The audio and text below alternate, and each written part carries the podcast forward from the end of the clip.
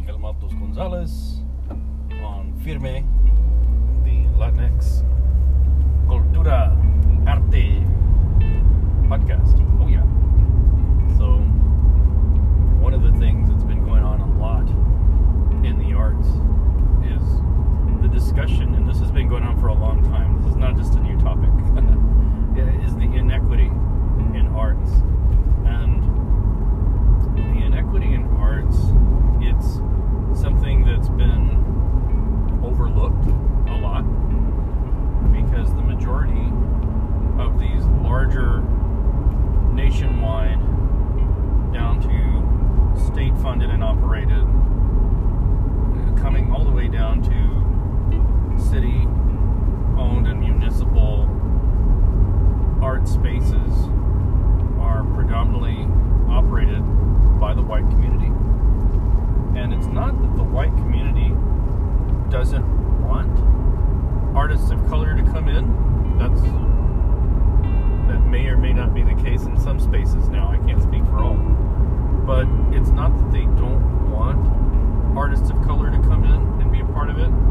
It's just they don't stop to think about the opportunities that black, indigenous, people of color that they don't have. And also, these white spaces don't consider the fact that, that these BIPOC communities that they, um, well, they they have difficulty being able to share their culture and their heritage because in many ways it it's not accepted.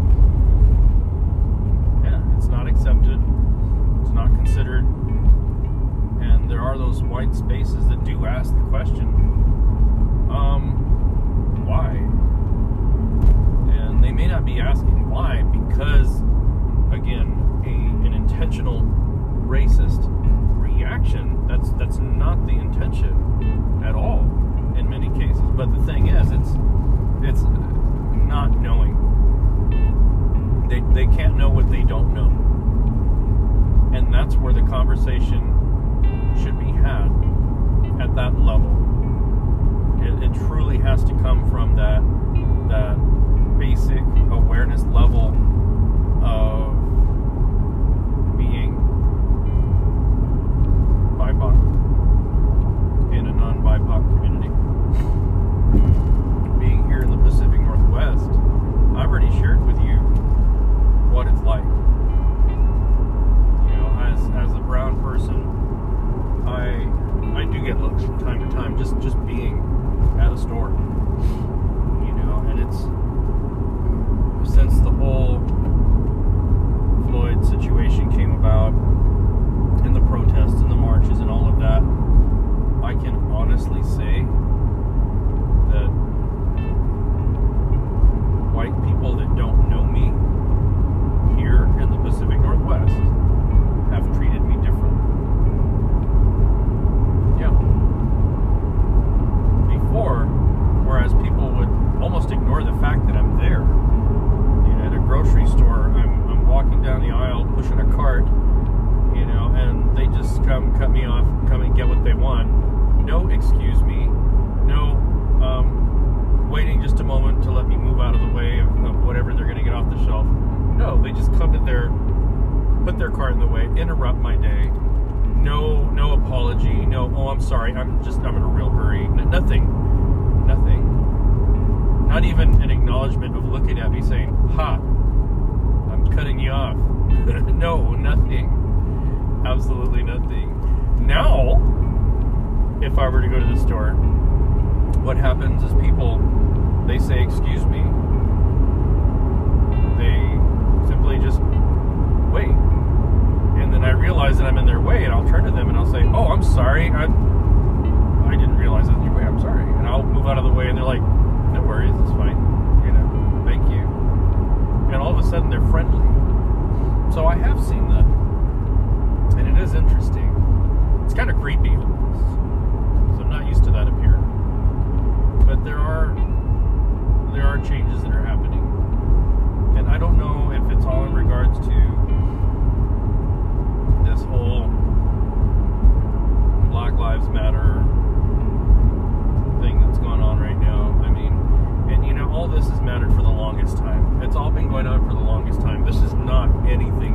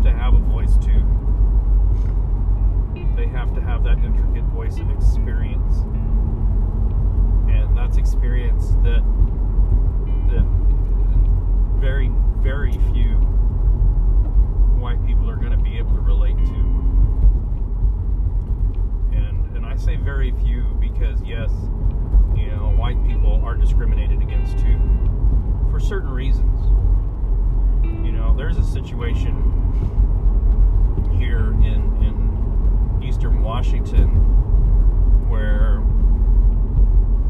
there was a a brown state employee and a white state employee not associated with the arts not at all nowhere near but they both you know worked for a state agency and they both saw the inequity how this agency was discriminating against uh, business owners of color. They saw how other persons in their agency and their department they're very specific and very very targeted department. They were essentially hunting down looking for businesses of color and you know hassling them threatening to close their business. They were writing them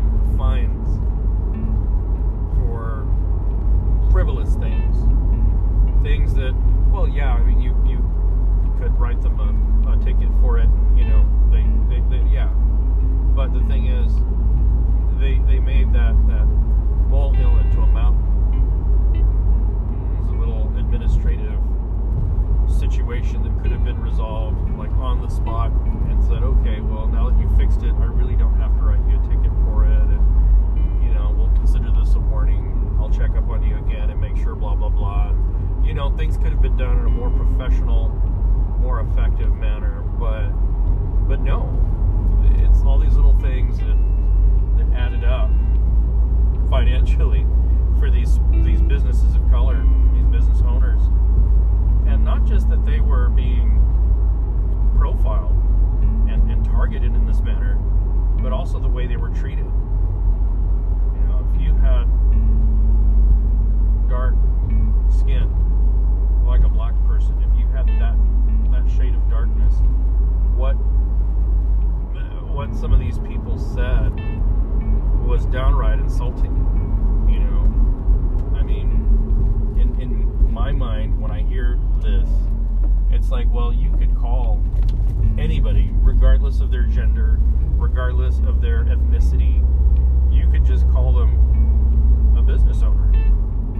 Well i talked to the manager or when i i came into the business i i talked to an employee but ended up uh, talking to the owner yeah that's what could be said but instead what was said was far more hurtful you know borderline using that word that you shouldn't use amongst the black community I mean, it's borderline saying that. But coming in and saying saying words of that degree, I mean, what do you expect? Of course, that person is going to get upset. They're going to get angry. They've just been insulted. What do you expect? They'd get angry. And then the people that were targeting them and, and racially profiling them, well, now that they made them upset, they stood back and they would smile and kind of like, yeah, see, this is what I'm talking about. This is the behavior I'm talking about. Yeah, mm-hmm. you, know. I'm like, well, you just called the person and you just insulted them. How do you expect them to act? Do you want them to be cordial with you after you said something so disrespectful about them or their heritage, their family? I mean, really, it was pretty pretty bad.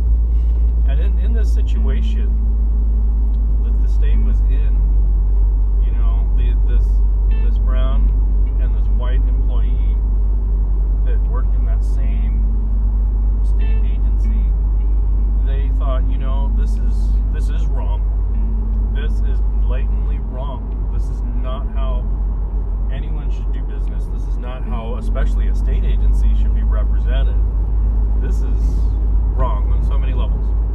That they they did what I feel would have been the right thing, and that's where they they you know were like, well, we're going to go and you know file a complaint and we're we're gonna blow the whistle on this stuff you know i mean where we this is this is not right we need to speak up because if we don't speak up we're part of the problem and i agree with that i think if they didn't speak up then man you know they, they, they'd be no better than the people that are starting it because they're they're for one aware of it and condoning it and allowing it to continue in a community their community so what happened was they they reported this to the the proper people but they had no idea. Of course they didn't learn this till till far later but the people they reported it to were also in on the same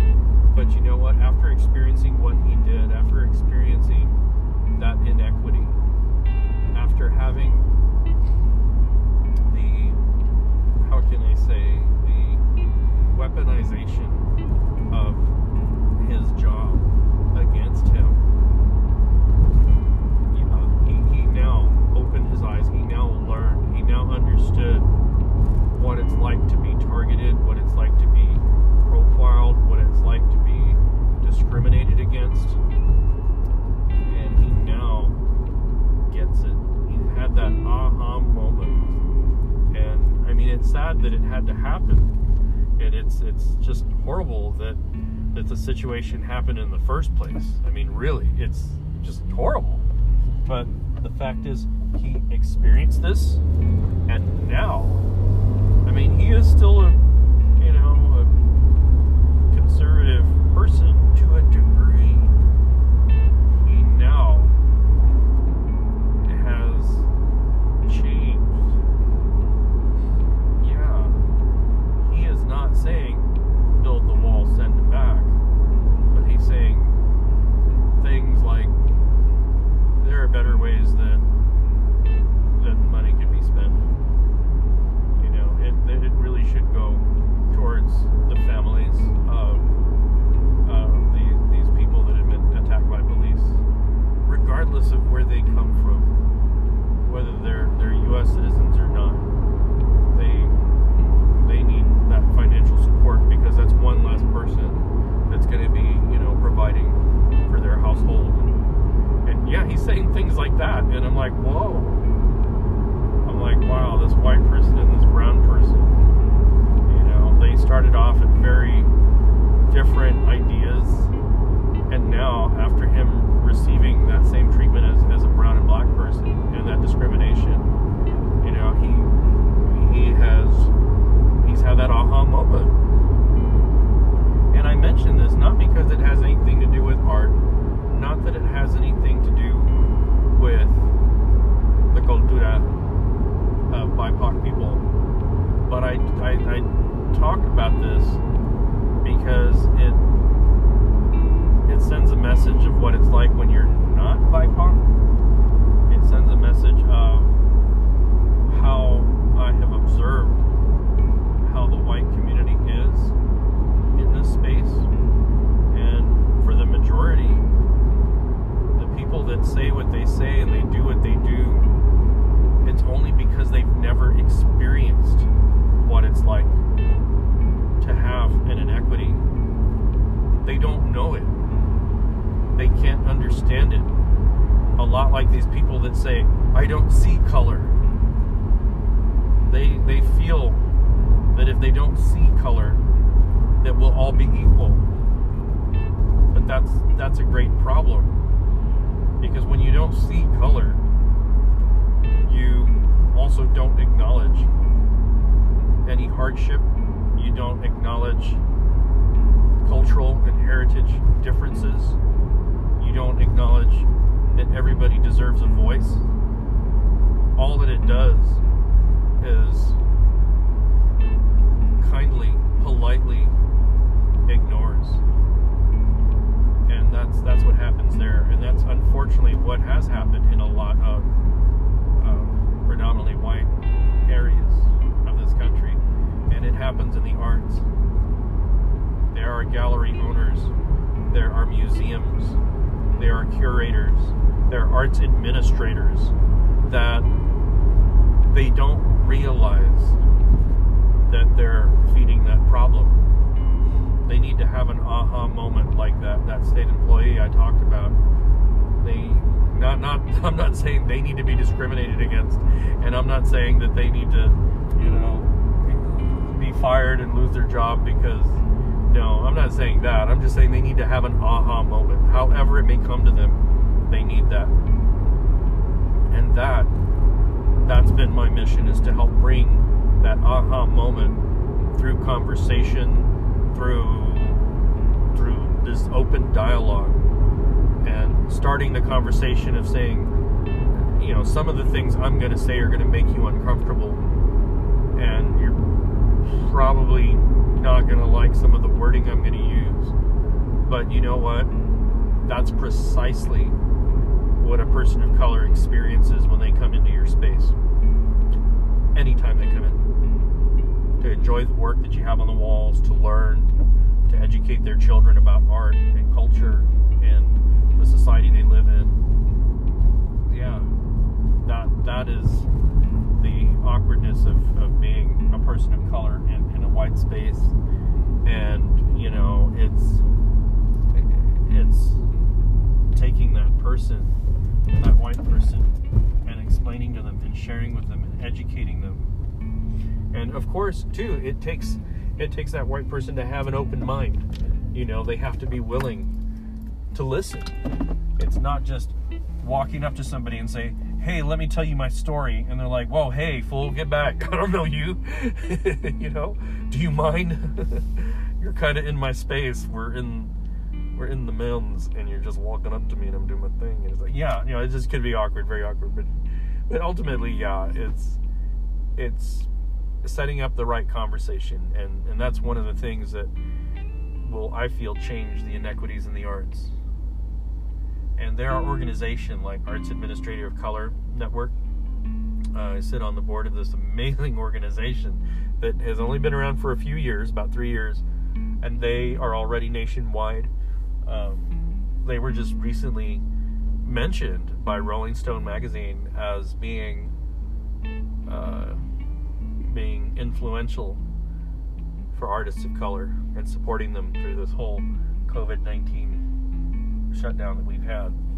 And that that was a nice little write up, little something, little blurb of, of info, and it was it was really exciting to be a part of that. And and yeah, there are a lot of things that that needs to change.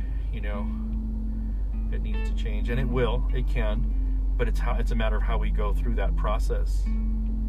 That I say out to the the brown and black Asian Pacific Islander I say to those people, my brothers, my sisters, my family, I say to you, you know, that you you have to take on more role of an ambassador. You have to take on more of a role of a liaison. And yeah, it we get angry. Yes. We pump that fist. We demand. But when you demand, you get nothing but pushback and that's all that that will ever be. When you put the fist down, you open the hand and extend it, and you are actually lifting yourself up to and and being truly being a community at this point with that white community that they're going to be more apt to extend their hand back towards you and connect with you in a way that that now their ears are going to be open and they're going to hear. You can calmly state what you have to say, and that's going to make a far greater impact in your community. It, it, creating the awareness of of building signs and going out and foot stomping and shouting and chanting and it's just verbally, vocally, it's just shoving. That's all that it is. And I don't know how many times you've been in an environment, but if you start shoving somebody, what do you think's going to happen? If you're shoving them verbally, what do you think's going to happen? Yeah, think about that. Consider that. But if you walk into a space and you're willing to talk with somebody and explain to them and they're willing to listen to you, that is a golden opportunity to share the inequities that we have in the art world, that that conversation, those, ooh, that needs to happen, man. And through Arts Administrator of Color, one of the things that I do is I have a Latinx uh, affinity space, and it's open specifically and and just for people that identify as Latinx. And some people might think, oh, well, that's racist because you're cutting everybody else out. No, it's not. It's our safe space, our community for us to come together out of the bigger world. We can come together. We can discuss what we need to and discuss how do we go back into those white spaces and communicate what's working, what's not working. How can we better stabilize what's happening in this country? Is that sometimes you have to pull back, you have to retreat and, and come into your own space, into your own mind, and, and, and reconnect with why you're doing this. And that's what we do as, as, as gente. We come back and we talk about what's going on. And then we go back out into our neighborhood, recharged, refreshed, ready to make some positive change. Yeah. And the same goes with black, indigenous, LGBTQ, um, disability, Asian Pacific Islander. It goes with all of them. There are affinity spaces hosted for, for all of these these these closed spaces to go and to have a retreat, essentially. And and collect your thoughts, collect your emotions, say what you need to say, and then you can move forward in trying to, to go back out into the world and make that positive change. And, you know, it's when you have so many cultures all in one space and they're all communicating, they all have a different perspective and a different experience of what they've what they know to be their reality. That it can get confusing, it can get convoluted and, and discussion can go so many different directions that it loses the real content of what it is that needs to be expressed. So that's that's where I say to you that it's okay to go back and have a, a cultural recharge. It's needed for everybody, for anybody. And um, once you recharge and you're back at full capacity, you know, get back out there. That's what you need to do. So that's where I, I share today. Tomorrow will be another day. It's going to be an awesome day. And uh, yeah. So we'll come back again and we'll keep on our conversation. And I have a couple of guests coming in in the next few days that we're going to do something interesting. It's going to be a nice talk. You're going to I think you're going to enjoy it. I know I'm going to enjoy it because they're just super fun. but uh, but anyway, yeah, this get that recharge. Find your space, recharge, go back into the world, make positive change, repeat. That's what you got to do. So, we will be talking again. Bueno.